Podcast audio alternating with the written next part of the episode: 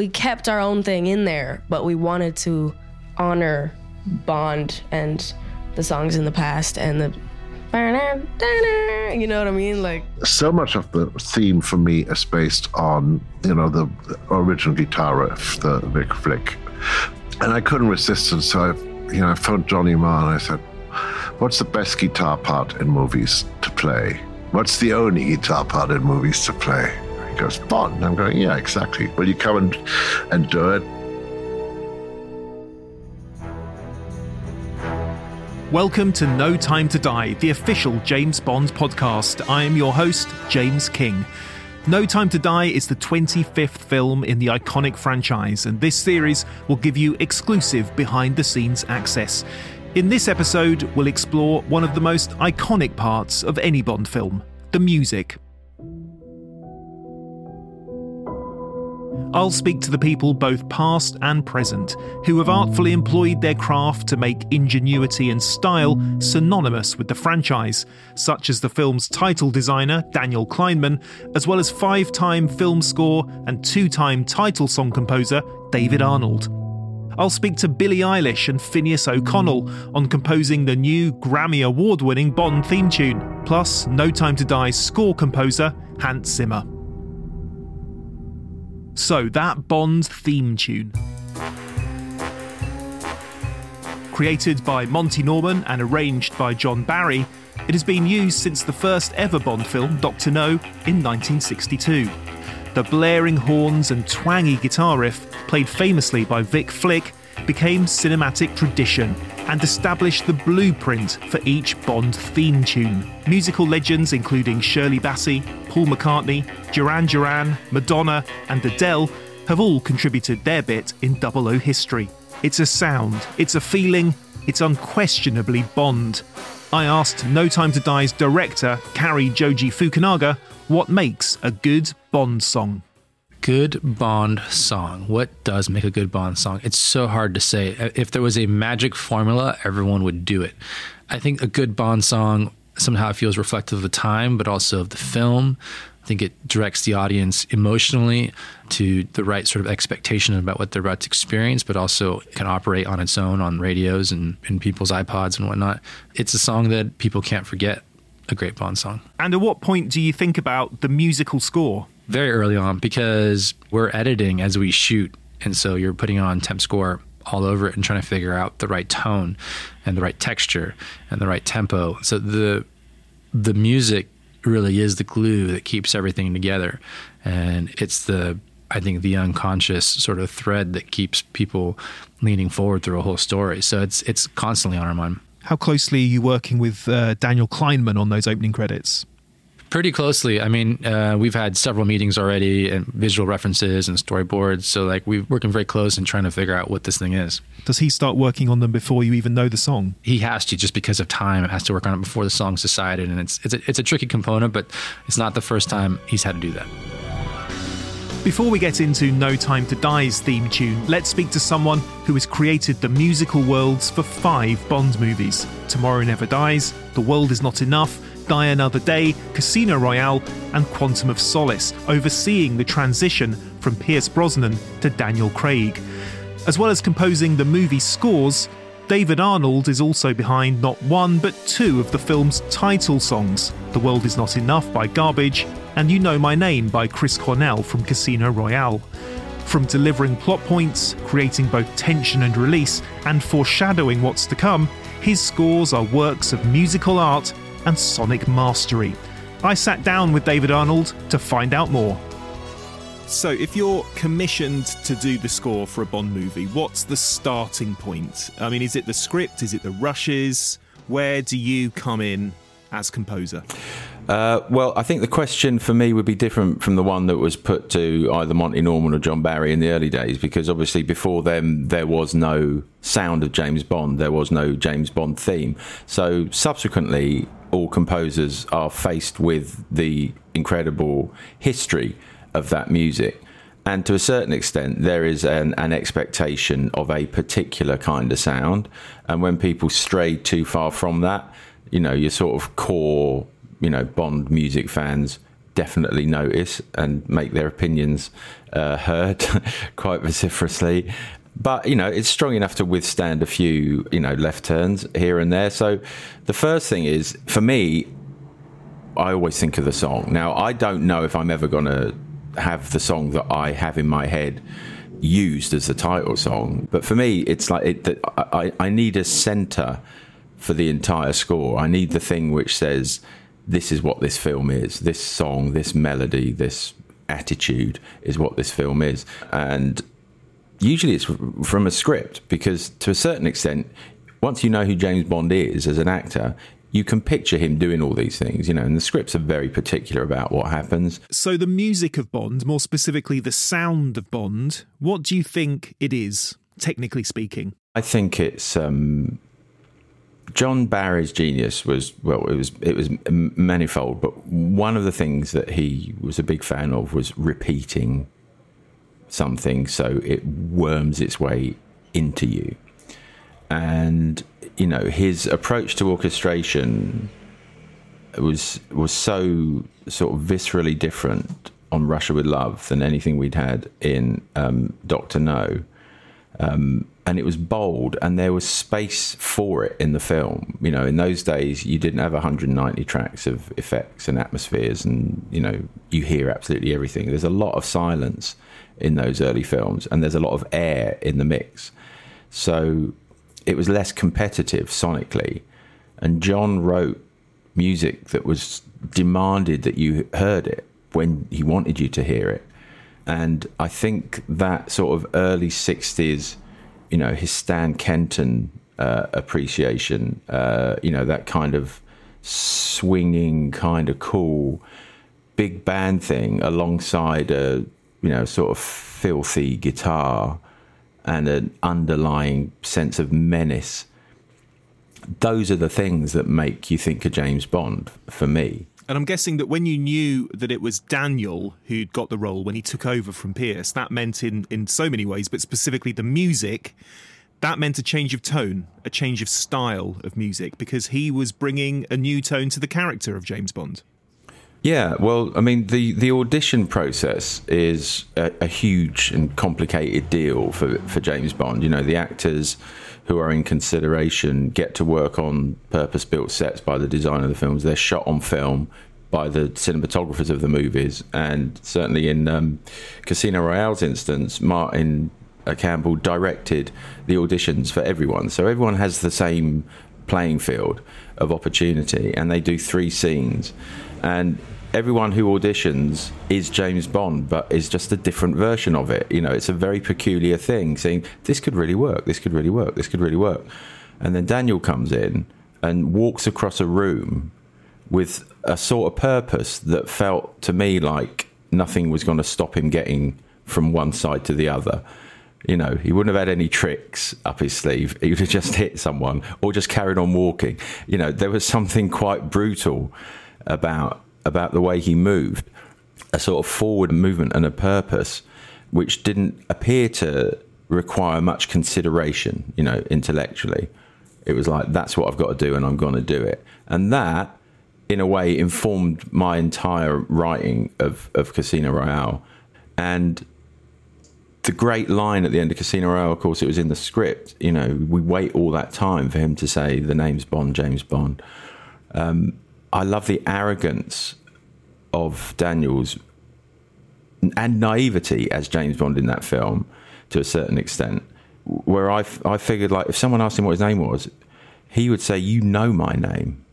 I'm not even going to bother answering you, you know, before he does something awful to them. And I love the energy of that. So that's, for me, that's, that's where the title came from. And it felt like it said everything you want to say about him, you know, and that whole that whole song is a warning: get out of my way, because if you get in my way, I'm going to stop you and remove you. And Daniel kind of brought a very different, you know, we saw him injured, we saw him bleed, and that's a very different world that we entered. So things kind of changed with Daniel, and it was a, yeah, an intriguing couple of movies with him.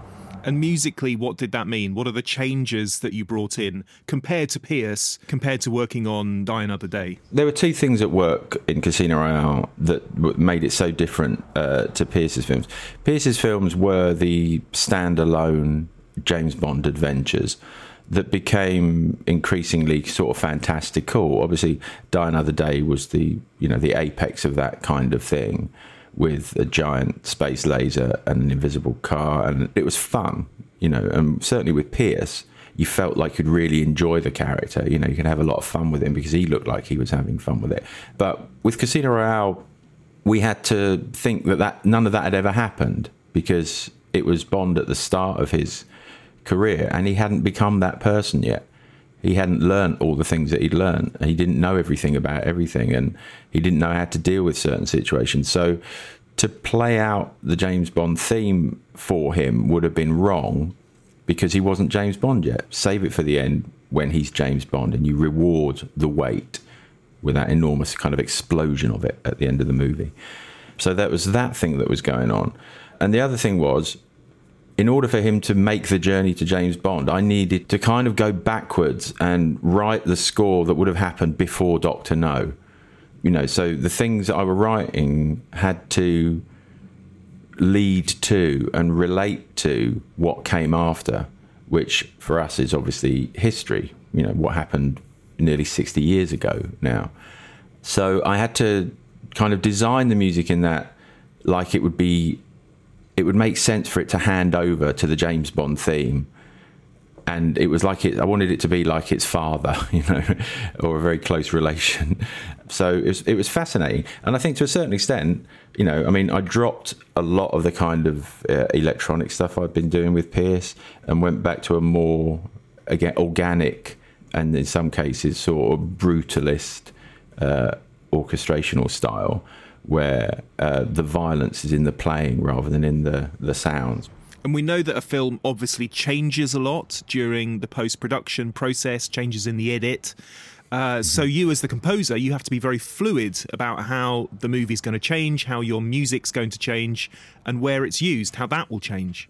It's not very often with a Bond movie that the sense of what's happening changes. It's not very often where you say, you know what, maybe that guy's not a bad guy those discoveries aren't made in the filmmaking process. Those discoveries are made in the script writing process. So by the time I get a cut of the film to start working on it, there's very little time between that and us recording the thing. You know, it's usually in about six weeks from start to finish.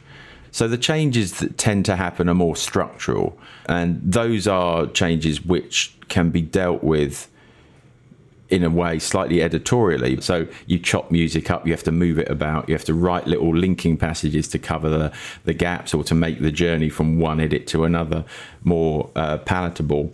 I spoke to Hans Zimmer a few weeks ago, where incidentally he spent most of the interview talking about how great he thinks you are. What do you think Hans is going to bring to No Time to Die? Well, usually 300 of something you know you know he has these amazing sort of high concept ideas which make you think my god I've got to listen to that. I know that hans is a john barry fan. I'm more interested in what he does with the bond theme whether he's completely zimmered it up or whether he's you know nodding to john and nodding to the sort of classic iteration of it. I'm just eternally curious because a hans is an extraordinarily creative original thinking composer who is constantly looking for new ways to do things. And I think on these big movies, there's more pressure in a way on him to come up with something not only different but also completely appropriate. I mean, that's everyone's job in film music. It's not just restricted to him. But he's done it so many times, like Inception and Black Rain. He kind of created genres of film music that everyone else had to be aware of. You can't not be aware of what Hans does in a film. And the theme song has already won a Grammy for Billie and Finneas and Hans. Yeah. Tell me about hearing that for the first time. What were your thoughts? Wish I'd written it.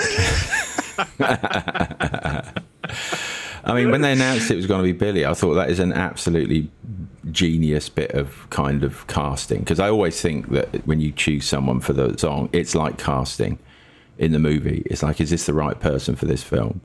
And her first album was so intriguing. I mean, she's an incredible performer, and you know, sometimes when you think like I'm okay because she gets it, she gets what everything is about, what makes music work, what makes performance work, what makes that communication between an artist and an audience work on your own terms, which is what you want for Bond.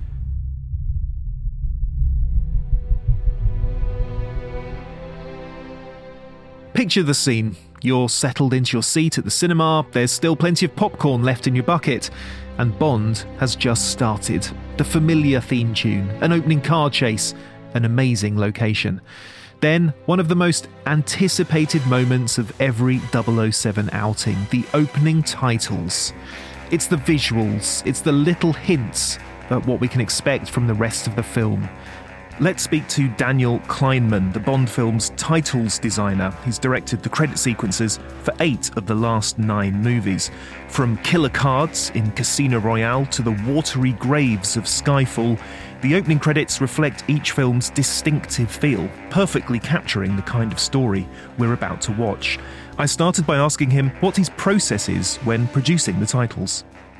Uh, initially, I'm working just with my own brain, um, and I have a sort of brainstorm. I do a lot of research, picture research, sketches, but then I also rope in um, a. Uh, a storyboard artist who I work with called uh, Corin Brownlee, and I also work with the Post House, which quite often is Framestore, and they have designers and they come up with ideas and things. But on on the whole, it, uh, I start off by just doing everything myself so that I feel like I've got a really good hook on what the themes are and my intention, the direction, and then I share it with other people and get get some input. And pretty much from there on, it, I become quite autonomous actually. What about your influences then? What would you say you draw from? I mean, they're, they're quite surreal, I suppose. Some of the opening sequences, aren't they? Yeah, a lot of a lot of them are surreal because uh, what I try to do is to make them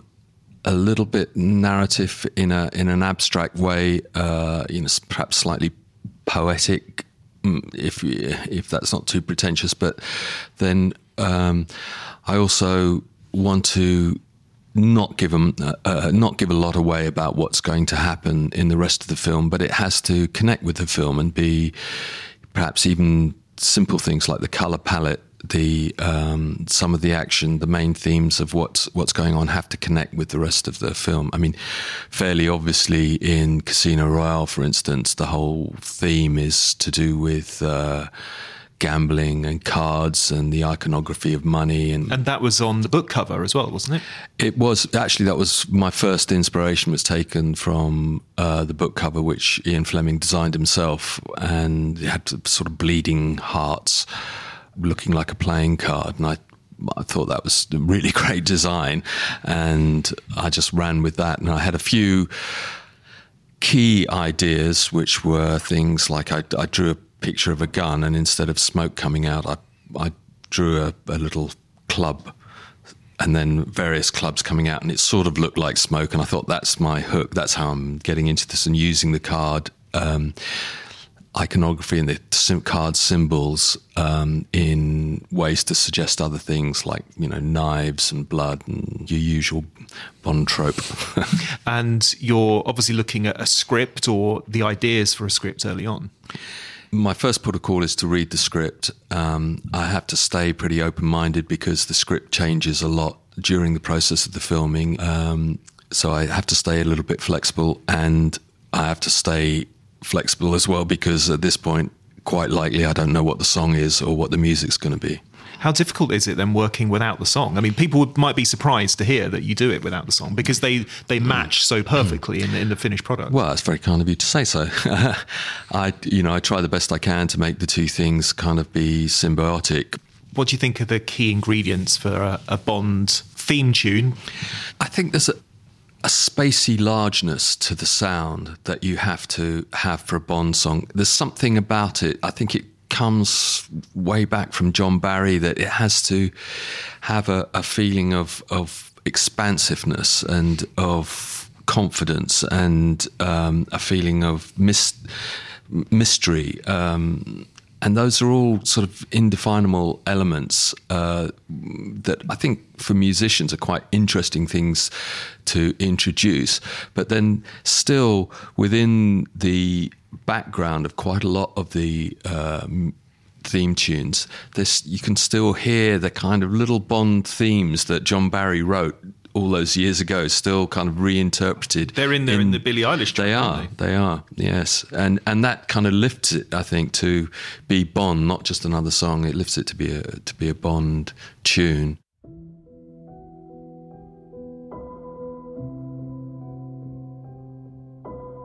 Hans Zimmer is a legend in score composing, and his credits include some of the movie world's most epic contributions in recent years Inception, Interstellar, Dunkirk, and Blade Runner 2049. This is the first time Hans has written for the James Bond franchise. As well as penning the score, he worked with Billie Eilish and Finneas to create the already Grammy Award winning title song. I asked him about his experience of getting involved with the world of Bond. Hans, we're going to start with a very general question. Well, it's it's what was it like? It's tell us about working on a Bond movie for the first time and creating music for this incredibly well-known franchise.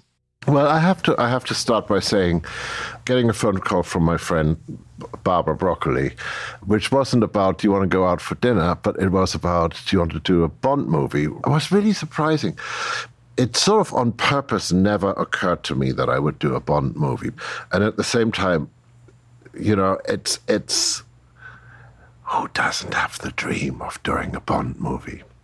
And so the phone call came, and I said to Barbara if, if, if it was okay if I did it with my friend Steve Mazzaro, who she knows, and he's a complete genius. And, and I just sort of love this idea of, of, of a, a collaborative way of working on these things. And I, and I knew how important this film was because it was going to be Daniel's you know, last Bond movie. So it wasn't just about getting into it following in the footsteps of people I truly, truly admire. The obvious one, obviously, being John Barry, but the other one is, of course, David Arnold, who I absolutely, you know, I mean, first of all, I consider him a mate. So, a boyhood dream uh, with the added burden of friendship in a funny way, because you, you never want to disappoint anybody, but you really don't want to disappoint your friends, right? Plus, it's Bond. One of the jobs I had was title song.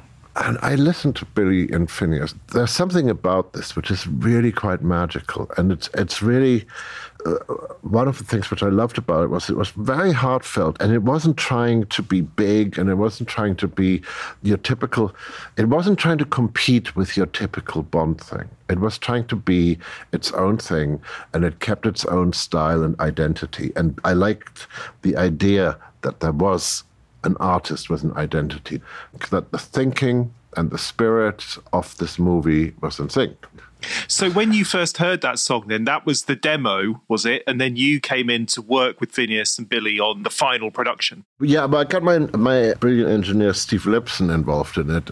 So Steve, Finneas, Billie, and I, we just oh, and Matt Dunkley, our conductor, who's a great arranger. So we all just got in amongst it and started figuring out how how to basically support Finneas and Billie in doing what they do. I mean, they don't need another person playing keyboards. You know, they don't need me for that.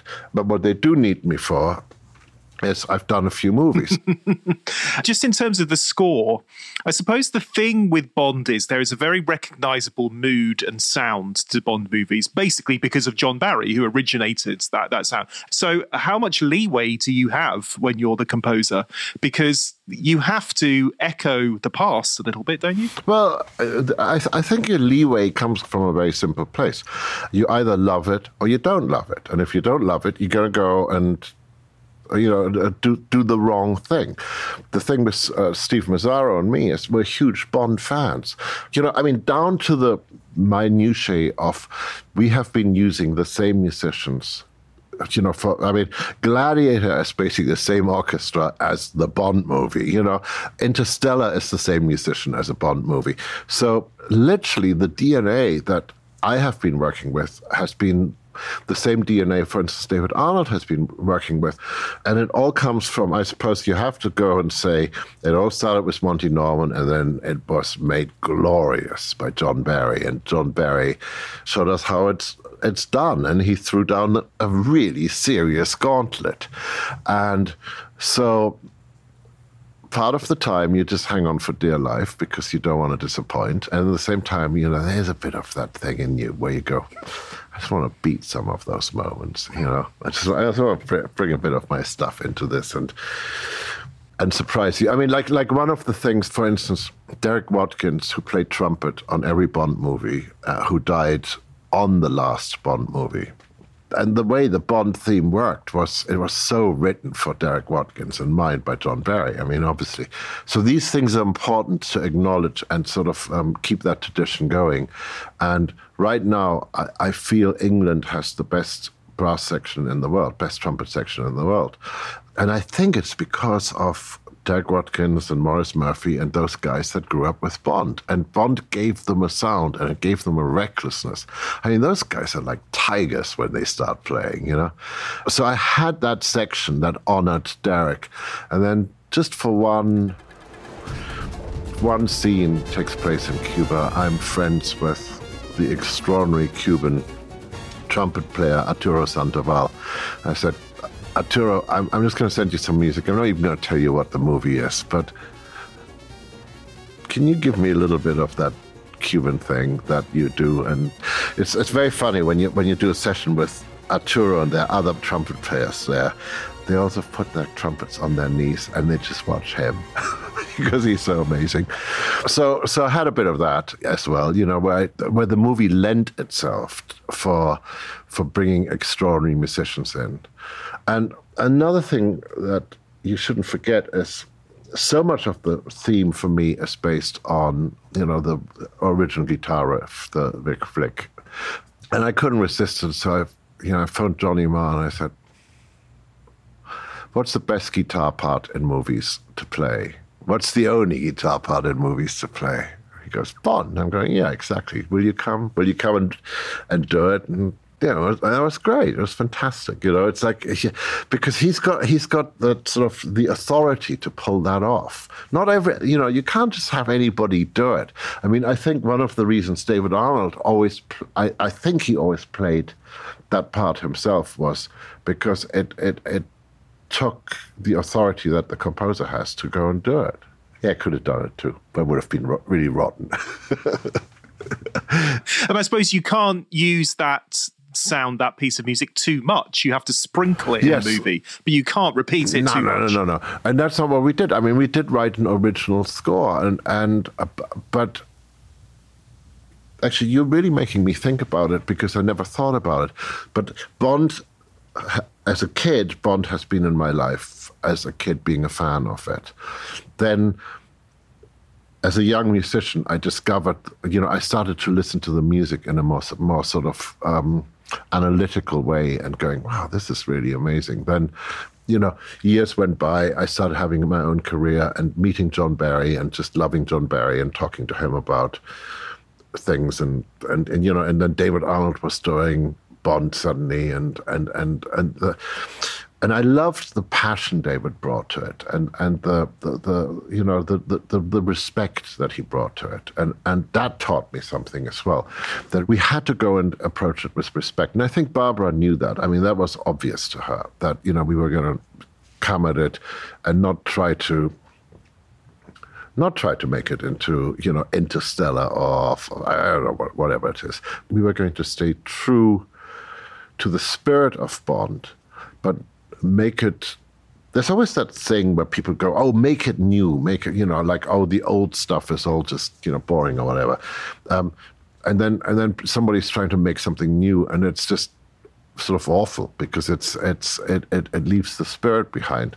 So it wasn't about making it new; it was like trying to make it timeless, trying to use tools and musicians and and attitudes that that are more modern um, that that you know we, we've come we've come.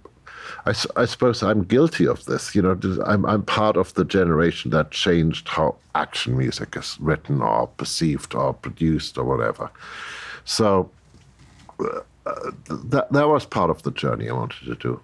I've had so many extraordinary adventures in my life. You know, I've worked on such extraordinary projects with so many extraordinary directors. But seriously, you know, this one's up there. This one, this is the one where you go, Bond, James Bond. Okay, I can die now. That sounded like an audition for the role there. no, I don't think so.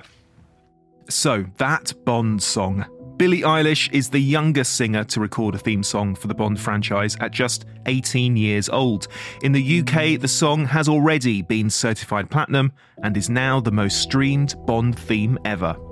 Alongside composing royalty Hans Zimmer and her regular collaborator, brother Finneas O'Connell, Billie Eilish will now become part of the Bond legacy. I asked associate producer Greg Wilson why Billie was the right choice for bringing No Time to Die to life. Getting Billie was a big coup for us. I mean, she's so incredibly talented, and it's uh, you know staggering how you know she's achieved so much at such a, young age. Um, so you know, I think she really understood really the kind of the tone of what they're trying to achieve with this film, and you know, she's she's a storyteller, adding those really essential, crucial elements to the film. What is that tone, do you think, that she was trying to capture? I think as a love story, it is a really important, strong theme for the film. It touches on you know Bond's relationship with Madeleine, and you'll you'll have to see how that unfolds. But basically, there is a a really unusual dynamic between them. There's also a lot of secrets that she's been withholding, and also she's kind of one of the only people that can ever truly understand Bond because her father was an assassin who was you know a nemesis in some ways of Bond's so it's uh, it's really just about the, the essence of that relationship and sort of the bigger ideas that kind of unfold when you talk about you know what you're willing to do for love. She was able to you know really tie all that together. Do you remember hearing the song for the first time? yeah definitely hearing the first time really you know gave me goosebumps. I think i felt it was really you know we found we found what the film needed for that place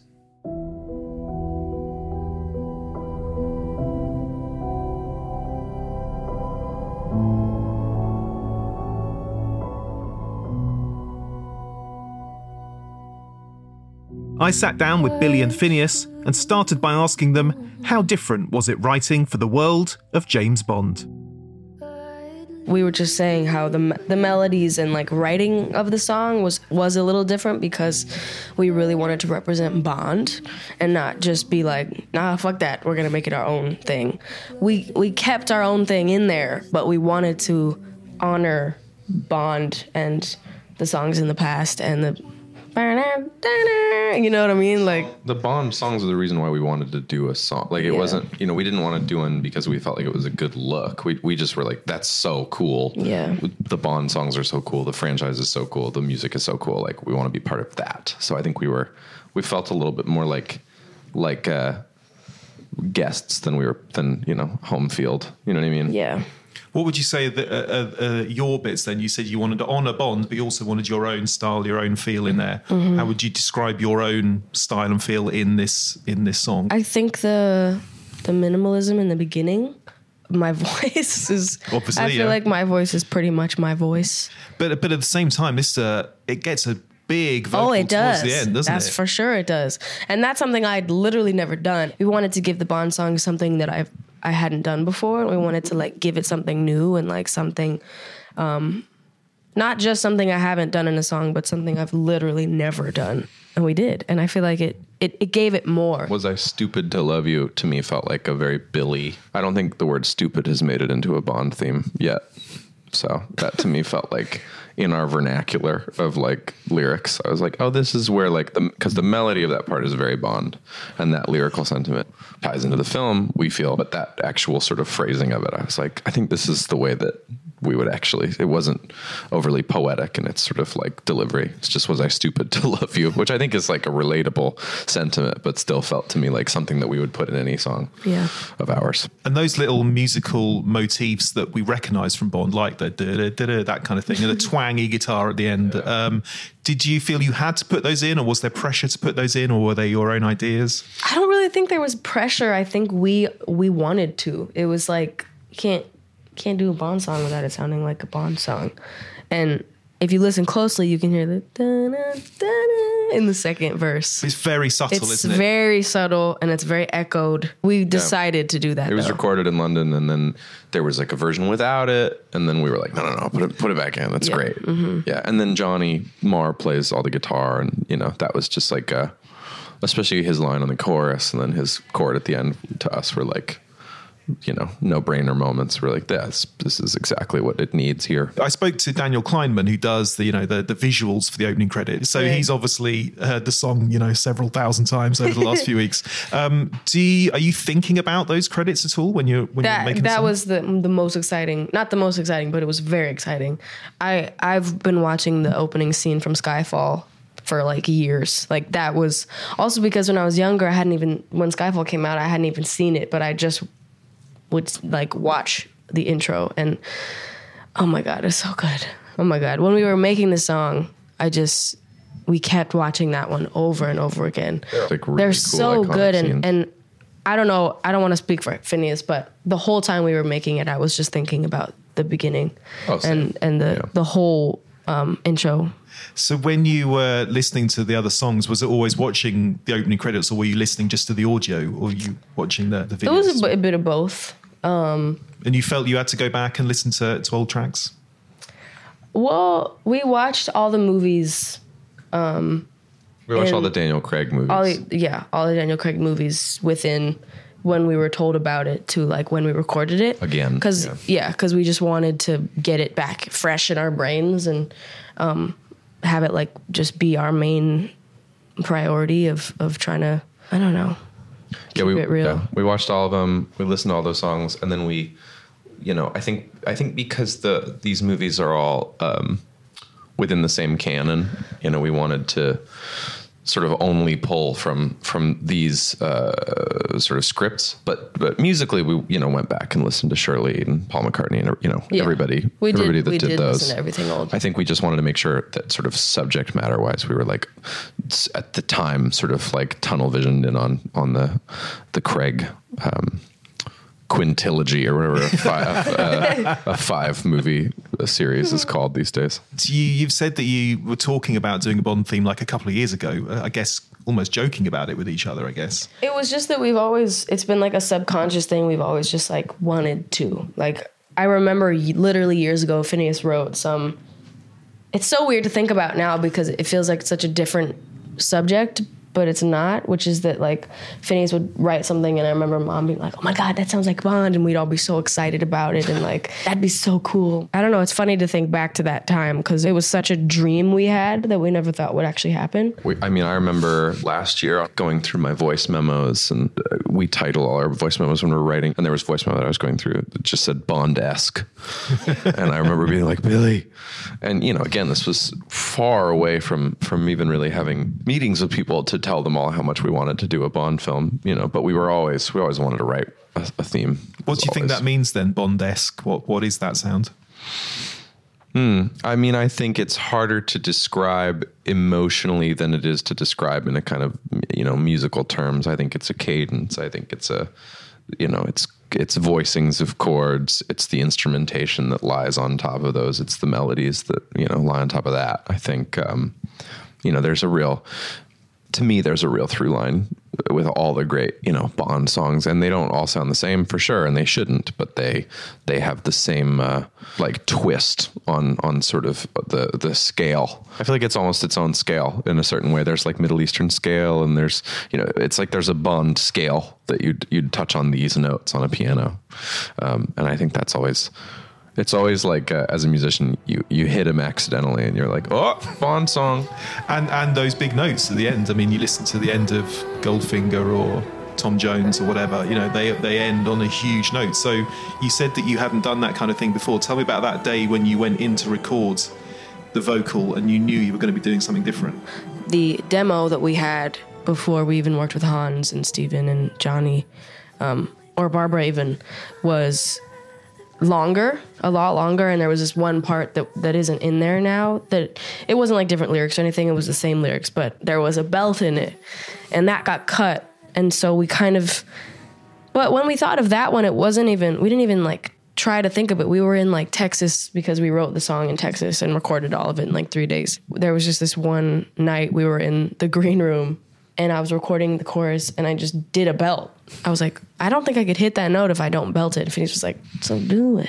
so I did it. And then that was kind of, I think that was like the moment we were like, oh, I can actually do this. um, and then when that was cut, then we, we had a new part happen and I just was.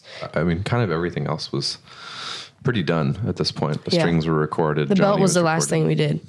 Um, and, and it was because I think it was because we had the at that point we had the instrumentation under it and we knew how dynamic it gets. I couldn't be singing soft under that part. the whole kind of like philosophy behind minimalism is that when you do something, it is momentous because there isn't something else surrounding it. And I think in in certain ways, our entire approach to our entire catalog leads to like a moment like this where you go like.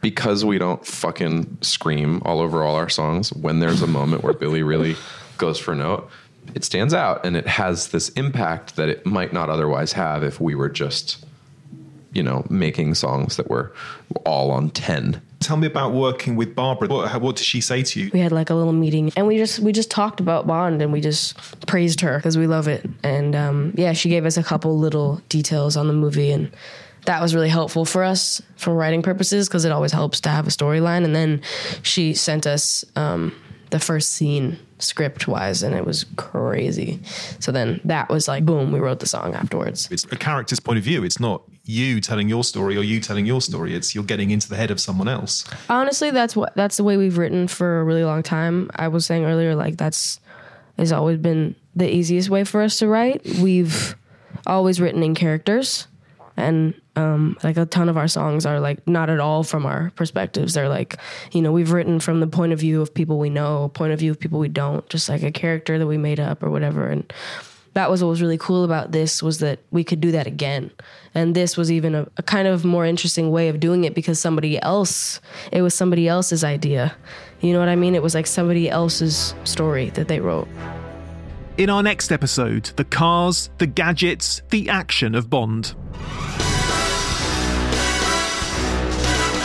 Director Cary Joji Fukunaga hails the return of Bond's original Aston Martin. Well, the DB5 is the Aston Martin that, that Bond and Dr. Swann take off in Inspector. I've just always loved a minigun. I just thought that would look pretty cool coming out of the headlights. And Daniel Craig on getting dressed for action. If I have a suit that's involved in an action sequence, I need 25 of them. 20 or 25 of them. This is a Something Else production. Follow now to make sure you don't miss an episode.